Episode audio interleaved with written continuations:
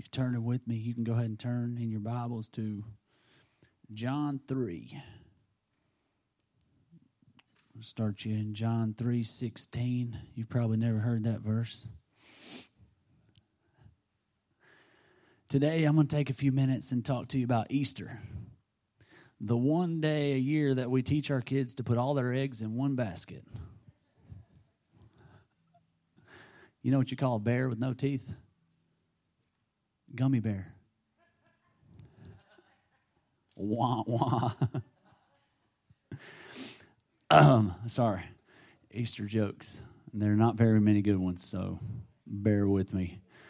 Uh, but I was thinking this week how crazy it is how much money we spend on candy and eggs and Easter gifts and special Easter outfits and Walmart's packed full of people buying all kind of like candy and eggs. And then I was thinking about the eggs that we hide. Y'all heard about money eggs? Y'all know that's the thing. They hide eggs with money in them. And the kids are all like running past the candy, like, I don't want any candy anymore. I'm looking for money eggs. Forget hard. I mean, when I was a kid, we got like hard boiled eggs with splatter paint on them. There wasn't even candy. That would have been a bonus. Would have been like a piece of candy, right? That no, they're, they're looking for money eggs now. Oh, that one's got 20 bucks in it. That's what I'm looking for. When I was a kid, we didn't have money eggs. You know what else we didn't have? Time out. We had time to knock you out. We didn't have time out. Let me get back to let me get back over here to what we didn't have when I was a kid. Uh, we didn't have money eggs. But it's crazy how much money we spend on Easter and, and stuff. It's different nowadays. You know what else? I was thinking about that. When I was a kid, I could walk into a gas station with one dollar and I could get two Mountain Dews, three Slim Jims, a full bag of pork rinds, a block of cheese, and three candy bars. But nowadays they got cameras everywhere.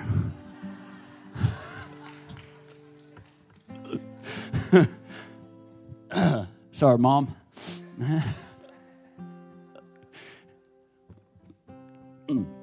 what are we talking about? Easter. Thank you so much.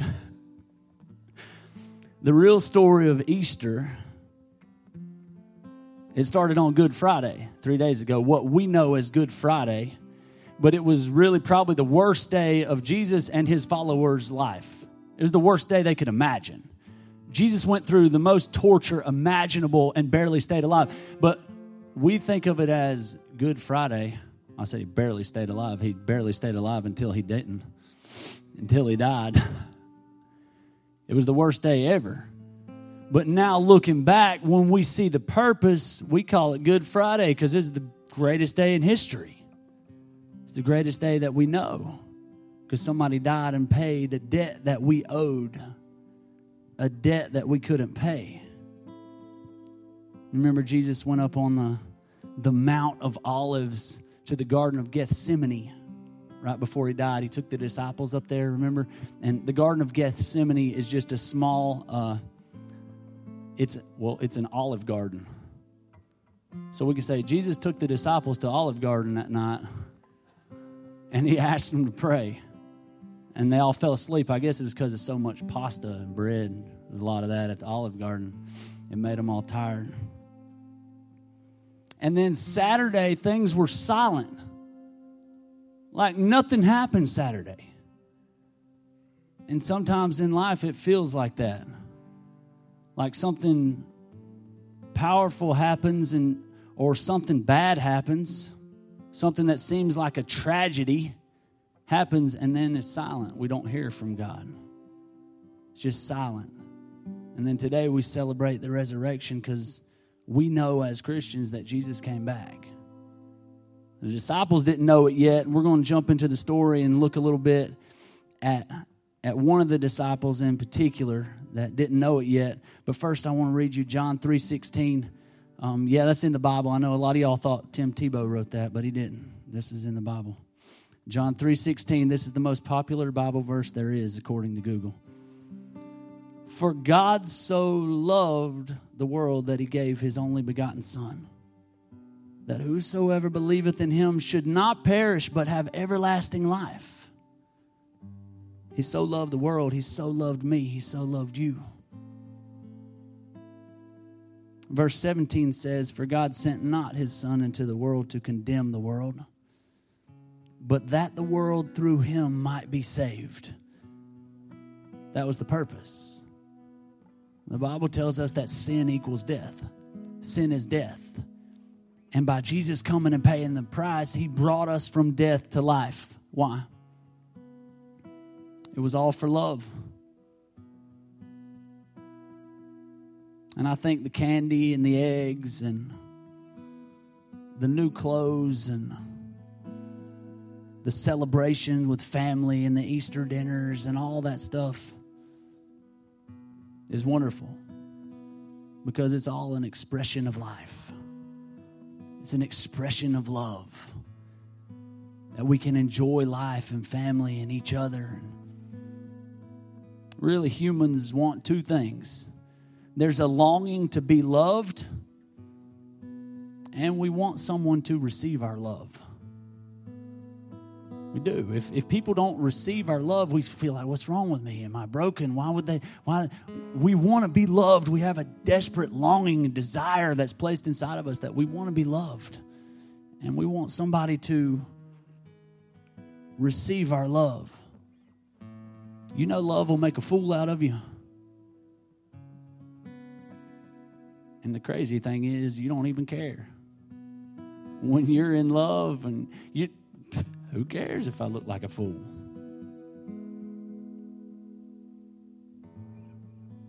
No matter how old you get, the longing for love will keep you vulnerable, will keep you like a little kid. I think if some aliens wrote the story of humanity, if they could step back and just look at the whole story of all the humans and all of mankind, I, I believe that they could look at at our brokenness and that they could look at our craziness and even our violence and our disappointments and everything and I think they would say that we just wanted to be loved. It was all for love. So the story of Jesus makes sense because the language of God is love. The Bible tells us that God is love and that the language that he speaks is love. So the language of God is love, and the highest form of love is sacrifice.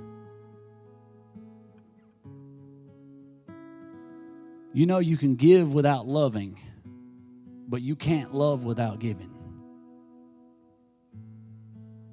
Somebody tells you they love you and they don't give or sacrifice, they don't give you time, they don't give you, then I would question whether it's real love. You, the other way around is fine. You can give without loving. I give to Carroll EMC every month, and I do not love them. That's not. You can give without loving, but you can't really love without giving. Love requires a sacrifice. For God so loved the world that He what gave the first response of love is to give, to be generous, it's to sacrifice. So, what did Jesus do? He came and made the greatest sacrifice that mankind has ever seen, that we've ever known. The highest form of love is sacrifice. So, John, that's the disciple that we're going to talk about for a few minutes this morning. John was Jesus' best friend we read through the gospels you can see that john was one that was always with him it was it was peter james and john or just john or john was the one that was laying his head over on jesus' chest and john was the one that he always refers to himself in the third party as the one that jesus loved in the books that he wrote he writes that about himself seems a little conceited i'm sure it was kind of annoying to the other disciples that we're like, yeah, he loves everybody, but I'm the one that he loves the most. I'm his favorite. John was Jesus' best friend, the love guy. John talks all about love all throughout the books that he wrote in the Bible. I want to look at John 20, verse 1. John 20, verse 1. John's the one that wrote that. John 3:16, the first verse we read too. For God so loved the world. But here in John 20, verse 1, Jesus has already died and he rose from the dead. Like the plan worked, but they don't know it yet. The disciples don't know it. They don't believe. Even though he told them, they still don't believe it. The first day of the week cometh, it's Sunday morning, and Mary Magdalene, early, when it was yet dark, unto the tomb, and seeth the stone taken away from the tomb. Then she runneth and cometh to Simon Peter and to the other disciple whom Jesus loved. He's talking about himself. And saith unto them, They have taken away the Lord out of the tomb, and we not know where they have laid him.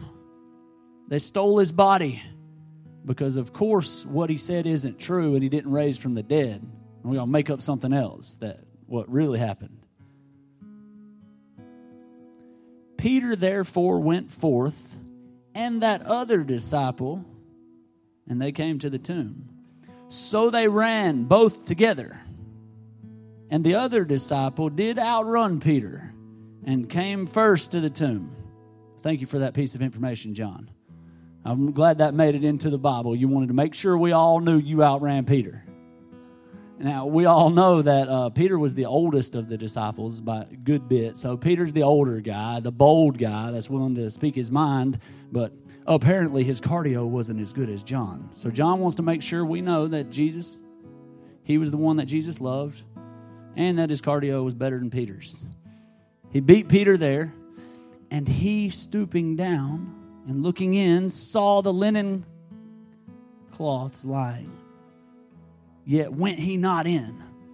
Then cometh Simon Peter following him, and went into the tomb, and seeth the linen clothes lying there, and the napkin that was about his head, not laying with the linen cloths, but wrapped together in a place by itself. Then went in also that other disciple which came first to the tomb, and he saw and believed.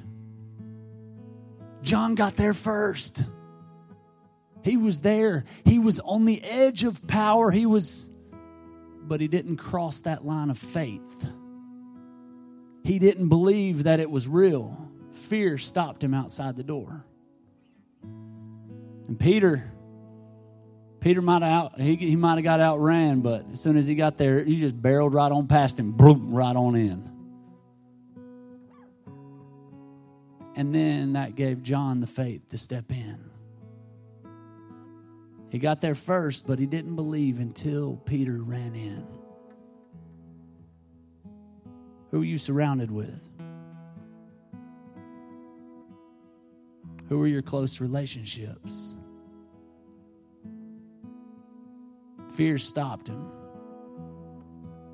And how many of us have come so close to the empty tomb?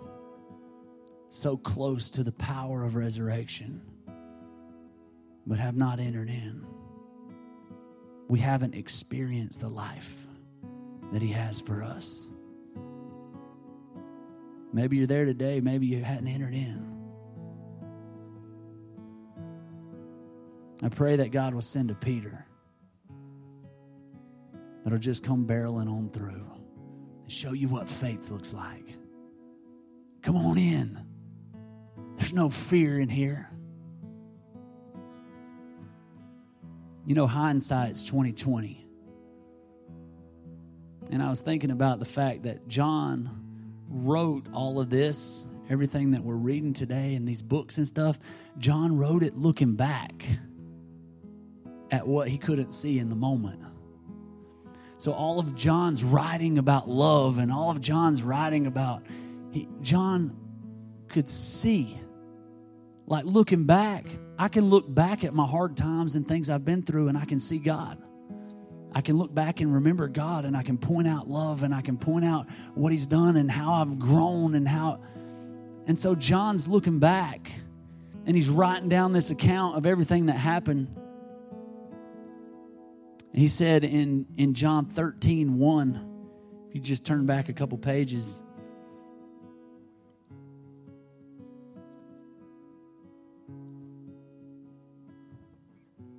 Oops, turn back too many pages. John 13, 1. Now, before the feast of the Passover, when Jesus knew that his hour was come, it was time for him to die. He's just about to go to the cross. That he should depart out of this world unto the Father. Having loved his own which were in the world, he loved them unto the end. See, when John went back and he wrote this, he could see that through all of this, Jesus loved them to the end. Through the cross and through washing their feet and through serving them and through walking around. And, and as John looked back on his friendship with Jesus and his life with Jesus and the resurrection and the crucifixion, and he wanted us to know that Jesus loved them unto the end. Hate has an expiration date. But love never ends. Love never dies. Love is more powerful than death. Look what John says later on in his life when he, he gets a little older. 1 John 4, verse 7. John's always talking about love. 1 John 4 7, John's an old man now. Scholars believe he's in his 80s by this point. And he says, Beloved, let us love one another. Let us love each other. For love is of God. And everyone that loveth is born of God and knoweth God. And he that loveth not knoweth not God. For God is love in this was manifest the love of God towards us because that God sent his only begotten Son into the world that we might live through him. Herein is love, not that we loved God, but that he loved us. And he sent his Son to be the propitiation for our sins. Beloved, if God so loved us, we ought to also love one another.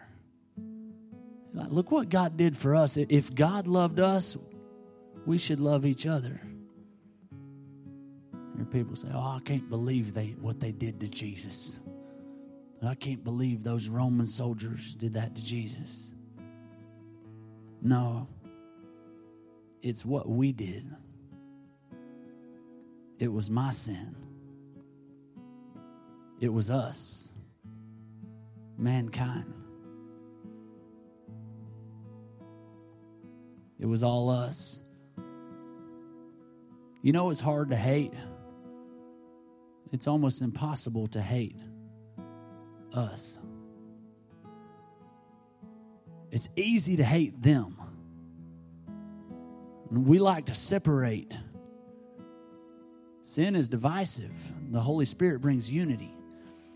And so we like to separate us and them into different people groups and to different political parties and to different and because you can hate them you can keep love from them but if you start turning everybody into us and realize that we're one and, and that we're all brothers and sisters and even if we don't believe the same i love you and and jesus died for you the same as he died for me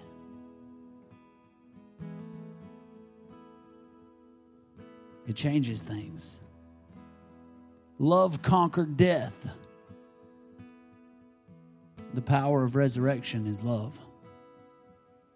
Remember, Jesus said, forget all the law and all the commandments and stuff. Just uh, let me sum it up. Here's two love the Lord your God with all your heart, soul, mind, and strength, and love your neighbor as yourself. Jesus said, Look, if you love God and people, you're good. You, you're not going to break all these other laws. If you're really loving God and loving people, that's all you need. Every time I open my heart to love, every time I turn my heart towards God, I'm transformed from death to life. I see a transformation. I see resurrection power. Jude 1 21 says, Keep yourselves in the love of God. Keep yourselves in or stay, dwell in the love of God. Keep yourselves in the love of God. Why? Because in the love of God, that's the resurrection power. It's in that place that we will be transformed from death to life. And that we can walk in the life that He has for us if we keep ourselves in His love. So let this Easter remind you stop making excuses. Oh, I'm not good enough. I don't measure up. I, I can't reach God's standard, or I've messed up too much, or I've been through too much. Hogwash. But you ain't heard that lately. Don't make excuses of how you can't reach God's standard. You know, the NBA has a standard height for their basketball goals. I think it's a little too high because I can't dunk. It's 10 feet. And I don't care where you go to play basketball, it's 10 feet tall because that's their standard. And I've tried really hard in my life, and now in my old age, I'm okay with the fact that I can't dunk, and I'll probably never dunk. That's all right, but for a long time, I tried to reach that standard. I thought it was my shoes and do some calf workouts and stuff, and I just, I never could reach it. And it's easy to look at other people and say, like, well, y'all know Yao Ming? Well, you probably don't know him personally, but the dude in the NBA, he's seven foot six inches tall. It's easier for him to reach the standard. He's a whole lot closer. You ever seen the slam dunk competitions? You're being judged on how well you meet the standard. If you can do it with some style. So you can do what we've done in the past, and that's you notice this nice basketball goal out here in front of the church. It's got a sweet little handle on the back. You know what you can do? Lower the standard. Put that baby at about eight feet high, and I can slam. Seven, whatever. Somewhere in there. I can slam and look pretty good doing it. We can all get out there and have us a nice big slam dunk stand, contest, but it's because we lowered the standard. We lowered the goal. So, how do we meet God's standard? A pure, holy, just God that hates sin and can't look at sin. Simple. God lowers the standard, and we act like idiots and still meet it. No. Nope. We do enough good to outweigh the bad. So if we sin a lot, we do a lot of good. You know, I've been around people that think that. I worked for people that think that without calling any names. Like, if I really mess up, then I really need to do a lot of good, and I'm we're probably going to need to go out and feed the homeless this week because I've really sinned and messed up a lot. And man, that's like drinking a diet coke and eating a Snickers. You don't even it out, good and bad. It's all part of the tree, the knowledge of good and evil. So that's not it. We don't have to do enough good.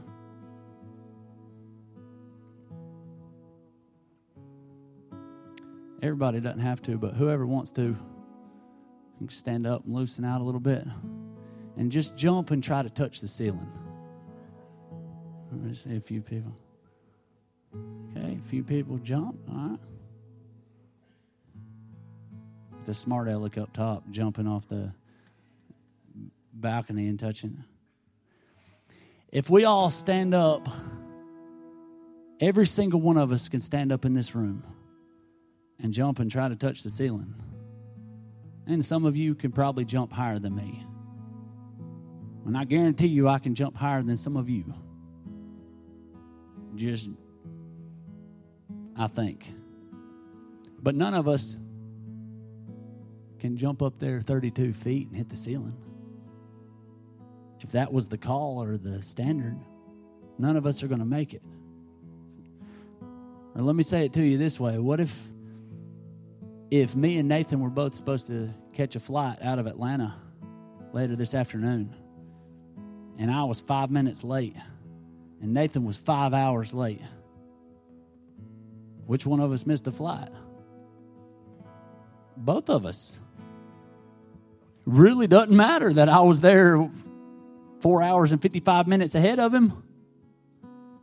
We both missed it. None of us can measure up we look at other people and be like, oh, well, it's easier for him, or he hadn't been through what I've been through, or, or you know what, he can he can be a minister because he's been in church his whole life, or he can. But it doesn't matter because none of us could make it. None of us can reach the standard. None of us could measure up. None of us could hit the rim. The Bible says all have sinned and come short And God doesn't lower the standard. He sent Jesus to pay the price. Like a dad picking up a little four year old kid and holding him up so he can slam dunk. God said, Here, I'll do it. Here, look. And he picks up the kid. Some of y'all are thinking it's over for you, like you messed up too bad, or you've gone too far, or you were nowhere near God's standard. It's not even about that. It's not too late. You've not messed up too bad. I heard this guy telling this story about something that happened to him in seventh grade this past week. And he actually had to go to some counseling about it because it bothered him and messed him up so bad as a as a seventh grader. So y'all don't do this to anybody. But uh, this poor kid was playing on the basketball team, and he got to start as a seventh grader as a point guard. And his job was to bring the, just pretty much, they wanted him to take the pass in and to dribble the ball down the court and pass it into their big guys.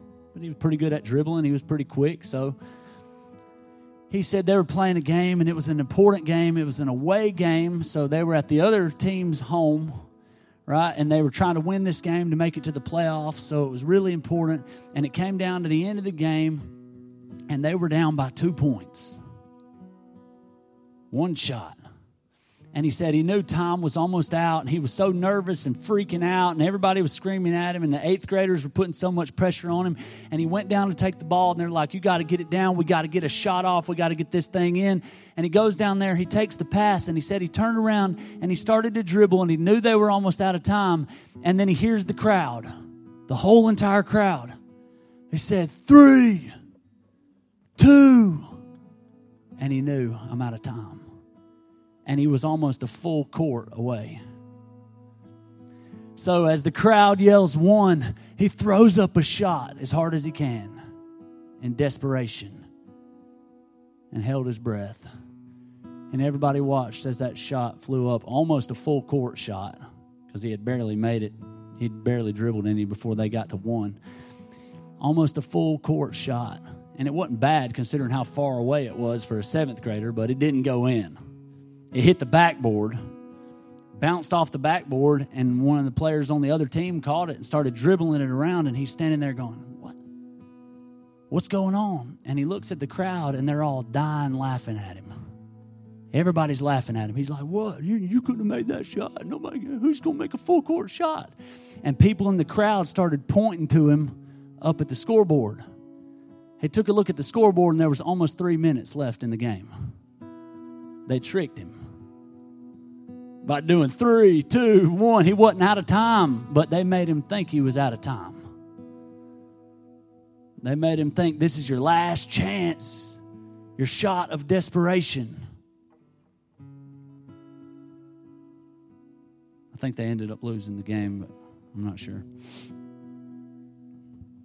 Some of you thought it was your last chance. You thought it was over. But love and grace say, take another shot. It's okay if you missed. Take another shot. It's okay if you got tricked. Keep playing. You're still in the game. Jesus rebounded that bad boy and threw it back to you and said, Put it up again. Go again. I already knew you were going to mess up. I already paid for it. Take another shot. That's grace. That's love. That's the power of resurrection. You can take another shot. You're not out of time. John said, Perfect love cast out fear. Also, I think it's cool that uh, I couldn't figure this out. I, I've read that verse in, in Revelation. I didn't give it to them to turn to, but I think it's, uh, where is it? Revelation 20. Yeah, Revelation 21. Uh, and it's where John, he's an old man, and John lived to be the oldest of all the disciples and all the other disciples died. Some of them got drugged behind horses in Egypt, and some of them got their heads chopped off, and they all got murdered. And every one of them died, and they wouldn't deny what they saw. They wouldn't deny the resurrection or the truth. They died for love. And John watched each one of his buddies, his close relationships, his ministry partners, his friends, he watched each one of them die, and he watched perfect love cast out all fear. And John, he got thrown on the Isle of Patmos after he was boiled in oil and it didn't kill him. And he was thrown out there writing these books. And there in Revelation, I never, I didn't understand why he was talking about the new heaven and the new earth when God sets up his new kingdom here on earth and he brings a new heaven and a new earth. And John says, There will be no sea. Oh man, that stinks. Why will there be no ocean? a lot of the earth is ocean. Why, when God sets up the new earth, I mean, God set it up the first time, He put a sea. Why would there be no sea? We know God likes water, we know the river of life, and the, so why would there be no sea? And then it hit me. Because when he wrote that in that last part of his life and all this time, he was on the Isle of Patmos. His prison walls were the sea that kept him from everyone he loved and the relationships and from the ministry. The sea was his prison. There will be no more sea. There will be nothing else in between me and the ones I love. I'll be with them forever. Look at Psalms 103. Look what David said. He hath not dealt with us after our sins, nor rewarded us according to our iniquities. For as the heaven is high above the earth, so great is his mercy toward them that fear him. As far as the east is from the west, so far hath he removed our transgressions from us. Not as far as the north is from the south. He said, as far as the east is from the west. Now, if he would have said, as far as the north is from the south, God cast away your transgressions, well, then you could go to the North Pole, and that's how far that, or to the South Pole, because there's a point of reference there. But the east to the west is infinity. There's no West Pole. They're gone. You're not a slave to your sin anymore. You've been brought from death to life. Isaiah 43 25 says, I, even I, am he that blotteth out thy transgressions for mine own sake and will not remember thy sins. God said, I don't remember your sins. I choose not to remember. the things that you did wrong. Hebrews 8:12 says, "Their sins and their iniquities will I remember no more." I won't remember it. God chooses not to remember them. He chooses to forget. Do you know people can block out memories?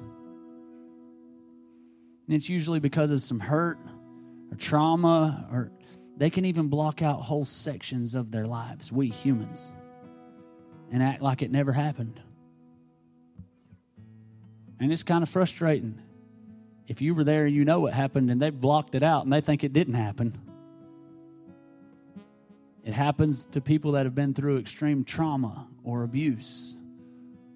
A lot of addicts deal with they've blocked things out from their past or people that have gone through stuff as a child have block it out. A psychologist will tell you that it's from extreme hurt, pain, or trauma that's hard to deal with or that's out of their control. So, as a kind of like self preservation, your body just blocks it out, makes you forget it like it never happened. So, I was talking to this guy that that happened to him, that he had blocked something out in his past, this traumatic event that I don't have the liberty to share his traumatic event but he had blocked this whole thing out of his life, and it had to do with a friend of his when they were in high school. And in his mind, they had just grown apart and moved to different cities, and he didn't remember this big thing that happened that caused them to not be friends anymore. And then he saw that person somewhere and he went up to him like hey and and that person like got all teary-eyed and started to cry and said i'm so sorry for what happened back then and he's like uh, something happen? And he said, Dusty, I really did not, I really didn't remember. He said, and somebody else was there, and and I, I talked to them and I talked to him, and he told me, and it makes sense that I would have been really upset about that. And he said, I guess I just blacked it out. We are created in God's image. God chooses to just block stuff out, to forget our sin. That's an attribute of God. To preserve relationship and promote healing and forgiveness. God created us for relationship, to love and to be loved. And every time we choose sin, the price is death. And it hurt God. It grieved his heart, we see in Scripture. So he forgets. He chooses not to remember it. And then he paid Jesus. It's like if I could just measure how much gas you're going to use for the whole rest of your life, and then I go down to the gas station and I pay for all the gas, then you can just go get gas whenever you want. I don't have to keep paying for it over and over. That's what God did with Jesus. He's not stuck on a timeline like us. When you mess up tomorrow, He already knew and paid for it. I heard this preacher saying, God will give you a second chance. And when you mess up again, He'll give you a third chance, and a fourth chance, and a fifth chance, and a sixth. And yeah, True. Kind of. But I don't think He gives you a third and a fourth and a fifth and a sixth and a hundredth chance. It's a second chance every time because he forgot all them other ones. He chose to forget those. To him, it's fresh. His mercies renewed every morning.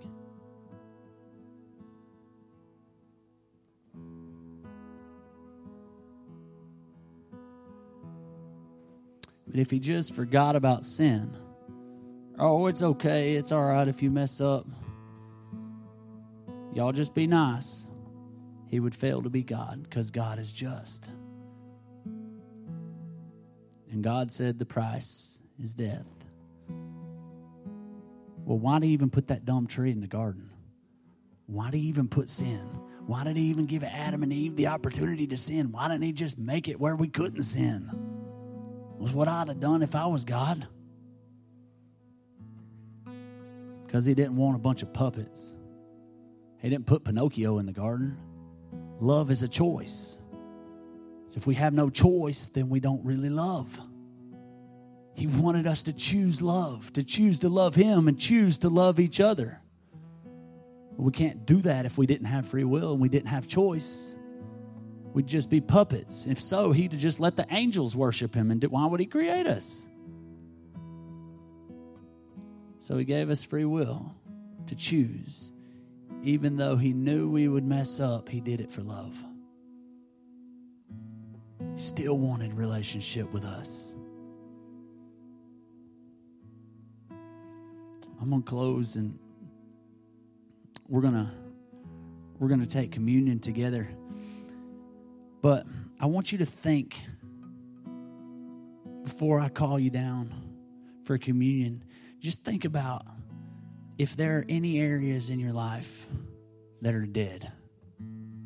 Some dead areas on this resurrection Sunday that you would like to see resurrected. A relationship,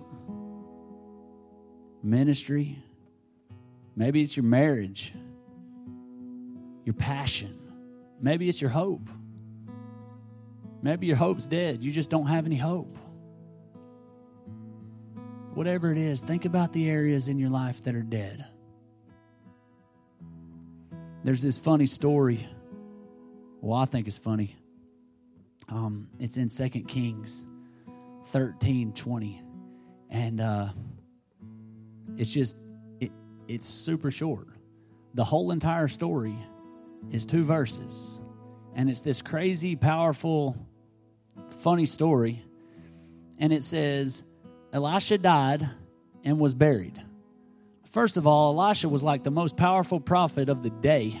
Took over for Elijah, did twice as many miracles as Elijah. Like this, he's this big powerhouse. And then he does this thing where he tells the king to strike the arrows on the ground, and they do this big, powerful thing. And then that's all we get. Verse 20. And Elisha died and was buried. The end. Now, Moabite raiders, I guess the raiders were in Moab before they went to Oakland. The Moabite raiders used to enter the country every spring. And once, while some Israelites were burying a man, suddenly they saw a band of raiders. Now, the Moabites were the enemies of the Israelites. So every spring they would come riding in and steal all the crops and like rob them and beat them up and stuff. So here comes the band of Moabite raiders right in the middle of the funeral, and they're carrying their buddy to go bury him, and they look and say, Oh, shoot, here comes the Moabite raiders. And look what they do. So they threw the man's body into Elisha's tomb. Man, we got to get rid of this body. What we going to do? Oh, there's a tomb right there. Chunk him in there. So they tossed their buddy in the tomb. And when the body touched Elisha's bones, the man came to life and he stood up on his feet. And then it just goes on. And, and then the king he oppressed israel for a while and blah blah blah blah. That's that's all it gives us. I want to know what happened next. He just he touched the bones he popped up and he walked out. Nobody was surprised about that. I don't know if his buddies got killed by the Moabite raiders and then he came walking out like, hey man, what's going Whoa, hey. I don't know. But they threw him in. And he touched the bones. Some of you are carrying some dead things. They were carrying their buddy and they thought they were about to have a funeral. They thought they needed to move on.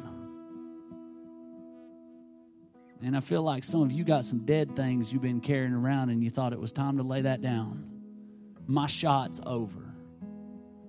Hey, this business failed. Hey, you know what? This marriage is done. Hey, you know what? That relationship, it's over. I'm done with it.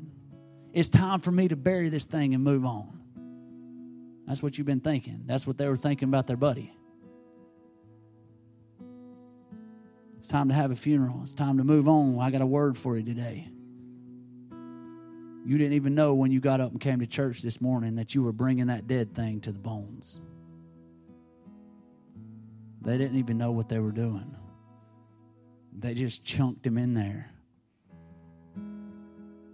Elisha was gone, but the word, the power was in the bones. Jeremiah said, Your word is like fire shut up in my bones. What can God do with some old bones? What can God do with a dead thing? A lot.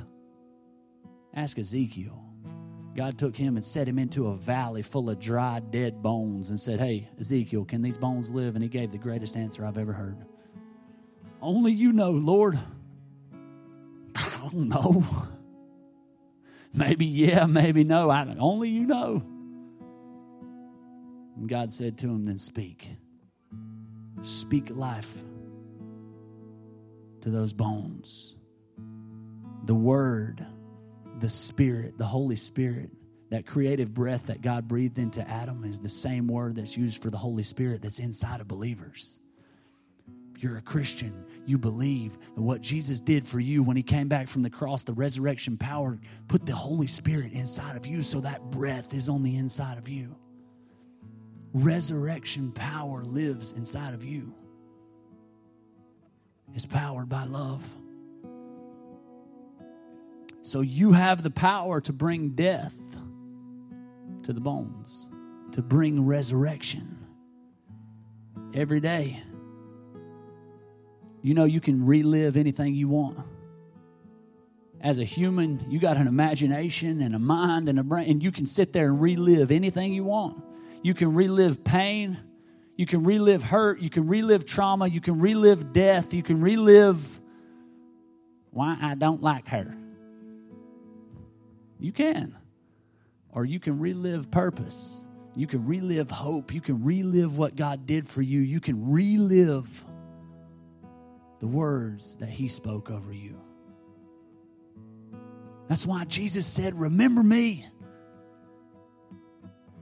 Take communion. Remember what I did. Remember the sacrifice. Remember how much I love you. Remember how much dad paid for you to be part of the family. You can relive and remember anything you want good or bad, positive or negative, pain or purpose. Is my faith real? I don't know. Does it change the way you live your life? What are we doing here this morning? Remembering, reenacting. We're about to take communion and reenact what Jesus did with the disciples. We're going to remember him. This isn't the last time here where they threw their buddy's dead body in there and it, it came back out alive. Jesus got put in a grave and he came back out alive. Why? The word was spoken.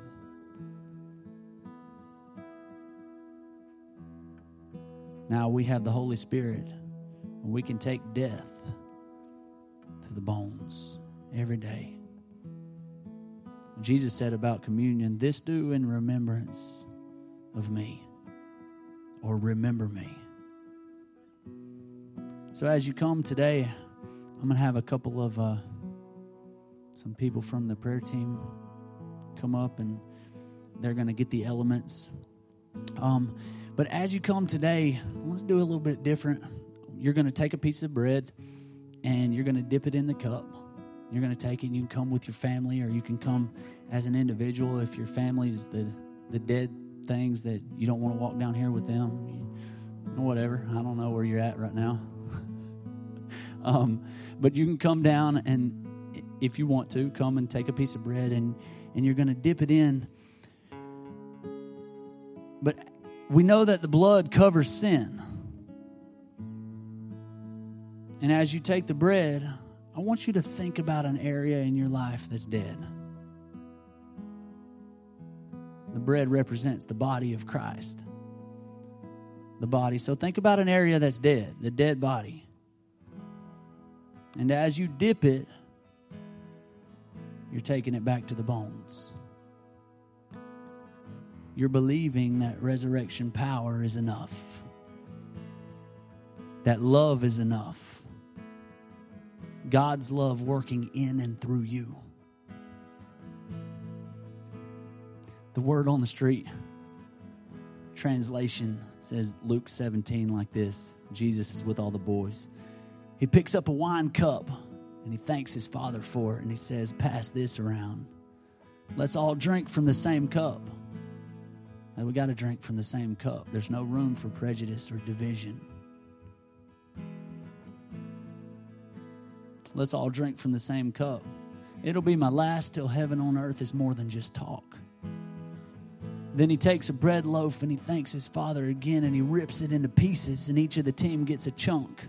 And he says, This bread symbolizes me and my body. It'll be ripped apart for you. I want you to reenact this as a memory trigger. Don't forget me. Jesus saying to the disciples, guys, this is so important. I want you to reenact this as a memory trigger. Don't forget me. Don't forget what I've done. Don't forget what I'm about to do. You need to relive this moment often to experience the love. Paul said, I'm not there yet, but one thing I do is forget the past. Now remember God. That's how you keep moving forward. They finish the meal, and Jesus picks up the wine cup deep in thought, and he says, This wine cup is the new contract sealed with my blood blood that'll hit the ground for you.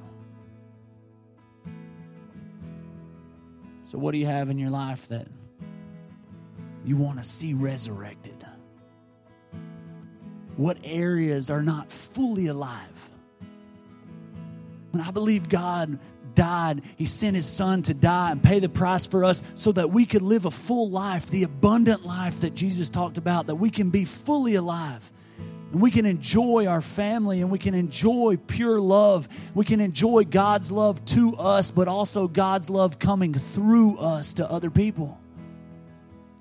And that we can live life.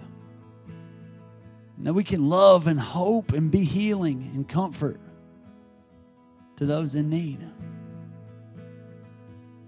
So, what areas in your heart and in your mind need to be revived, need to see a transformation?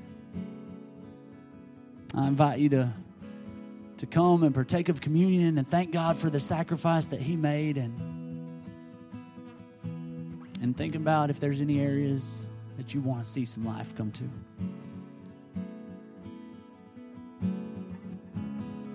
You can go ahead and come and then I'll pray close it out.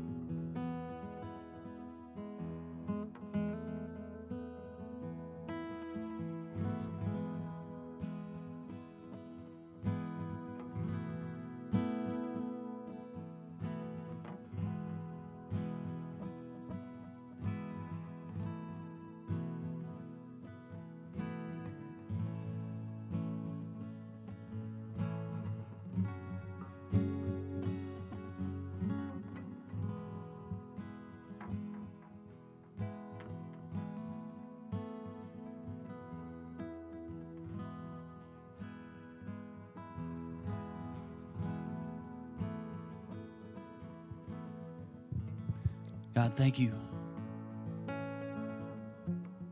Thank you for this special day of celebration. Thank you for the sacrifice that was made for us. God, thank you for this life that we get to live.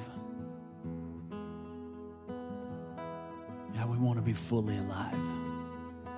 We want to experience you and experience real love and to give real love.